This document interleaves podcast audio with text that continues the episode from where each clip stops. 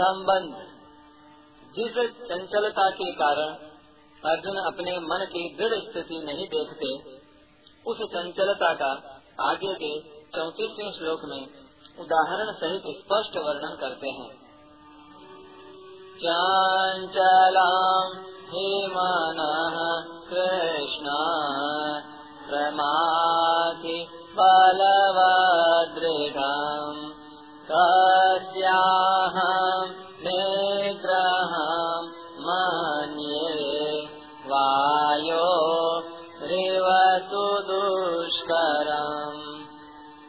क्योंकि हे कृष्ण, मन बड़ा ही चंचल, प्रमथनशील, दृढ़, जिद्दी और बलवान है।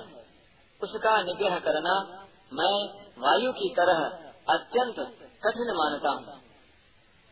व्याख्या, चंचलम ही मन कृष्ण प्रमाति बलवत दृढ़ यहाँ भगवान को कृष्ण संबोधन देकर अर्जुन मानो यह कह रहे हैं कि हे नाथ, आप ही कृपा करके इस मन को खींच कर अपने में लगा लें तो यह मन लग सकता है। मेरे से तो इसका वश में होना बड़ा कठिन है, क्योंकि यह मन बड़ा ही चंचल है। चंचलता के साथ साथ यह प्रमाथी भी है, अर्थात यह साधक को अपनी स्थिति से विचलित कर देता है। यह बड़ा जिद्दी और बलवान भी है। भगवान ने काम के, अर्थात कामना के रहने के पाँच स्थान बताए हैं। इंद्रिया, मन, बुद्धि, विषय और स्वयं। वास्तव में काम स्वयं में, अर्थात इस जड़ ग्रंथि में रहता है। और इंद्रिया, मन, बुद्धि तथा विषयों में इसकी प्रतीति होती है। काम जब तक स्वयं से निवृत्त नहीं होता, तब तक यह काम समय समय पर इंद्रियों आदि में प्रतीत होता रहता है। पर जब यह स्वयं से निवृत्त हो जाता है, तब इंद्रियों आदि में भी यह नहीं रहता। इससे यह सिद्ध होता है कि जब तक स्वयं में काम रहता है, तब तक मन साधक को व्यथित करता रहता है। अतः यहाँ मन को प्रमाथी बताया गया है। ऐसे ही स्वयं में काम रहने के कारण इंद्रियाँ साधक के मन को व्यथित करती रहती है। इसलिए दूसरे अध्याय के साठवें श्लोक में इंद्रियों को भी प्रमाथी बताया गया है। इंद्रियाणी प्रमाथीनी हरंती प्रसवम मन। तात्पर्य यह हुआ कि जब कामना मन और इंद्रियों में आती है, तब वह साधक को महान व्यथित कर देती है, जिससे साधक अपनी स्थिति पर नहीं रह पाता। उस काम के स्वयं में रहने के कारण मन का पदार्थों के प्रति गाढ़ खिंचाव रहता है। इससे मन किसी तरह भी उनकी ओर जाने को छोड़ता नहीं हट कर लेता है। अतः मन को दृढ़ कहा है। मन की यह दृढ़ता बहुत बलवती होती है। अतः मन को बलवत कहा है। तात्पर्य है कि मन बड़ा बलवान है। जो कि साधक को ज़बरदस्ती विषयों में ले जाता है। शास्त्रों ने तो यहाँ तक कह दिया है कि मन ही मनुष्यों के मोक्ष और बंधन में कारण है।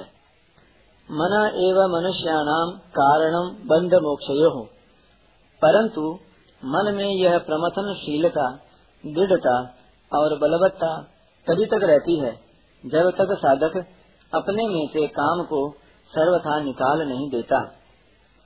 जब साधक स्वयं काम रहित हो जाता है, तब पदार्थों का, विषयों का कितना ही संसर्ग होने पर भी साधक पर उनका कुछ भी असर नहीं पड़ता। फिर मन की प्रमथनशीलता आदि नष्ट हो जाती है। मन की चंचलता भी तभी तक बाधक होती है, जब तक स्वयं में कुछ भी काम का अंश रहता है।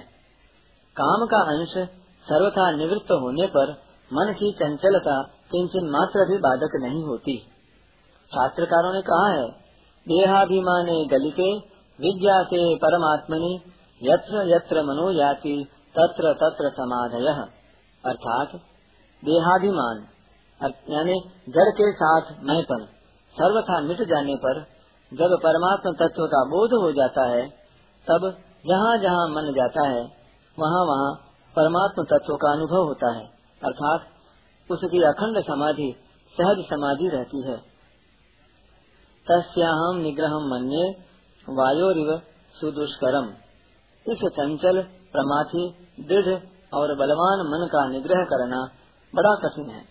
जैसे आकाश में विचरण करते हुए वायु को कोई मुट्ठी में नहीं पकड़ सकता, ऐसे ही इस मन को कोई पकड़ नहीं सकता।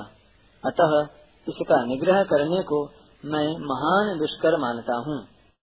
परिशिष्ट भाव।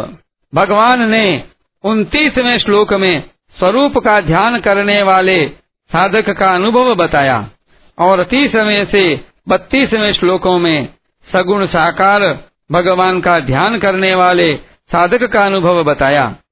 इन श्लोकों में भगवान का आशय यह था कि सब में आत्मदर्शन अथवा सब में भगवत दर्शन करना ही ध्यान योग का अंतिम फल है। ज्ञान के संस्कार वाले ध्यान योगी सब में आत्मा को और भक्ति के संस्कार वाले ध्यान योगी सब में भगवान को देखते हैं। सब में आत्मा को देखना आत्मज्ञान है और सब में भगवान को देखना परमात्म ज्ञान है। आत्मज्ञान में विवेक की और परमात्म ज्ञान में श्रद्धा विश्वास की मुख्यता है। मन की स्थिरता की मुख्यता नहीं है। परंतु अर्जुन के भीतर दसवें से अट्ठाईसवें श्लोक तक कहे ध्यान योग का संस्कार बैठा था, अतः उन्होंने आत्मज्ञान अथवा परमात्म ज्ञान न होने में मन की चंचलता को हेतु मान लिया। उनकी दृष्टि ध्यान योगी के भीतर के ज्ञान या भक्ति के संस्कार की तरफ़ नहीं गई, प्रत्युत मन की चंचलता की तरफ़ गई। अतः उन्होंने मन की चंचलता को बाधक मान लिया।